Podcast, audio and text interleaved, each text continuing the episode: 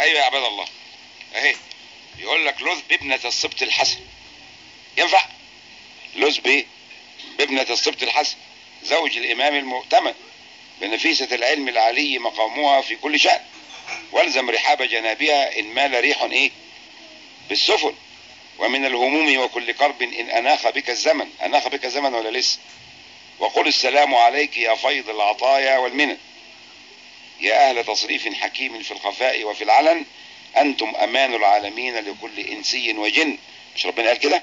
قالوا بيتي أمان لإيه؟ لأهل الأرض.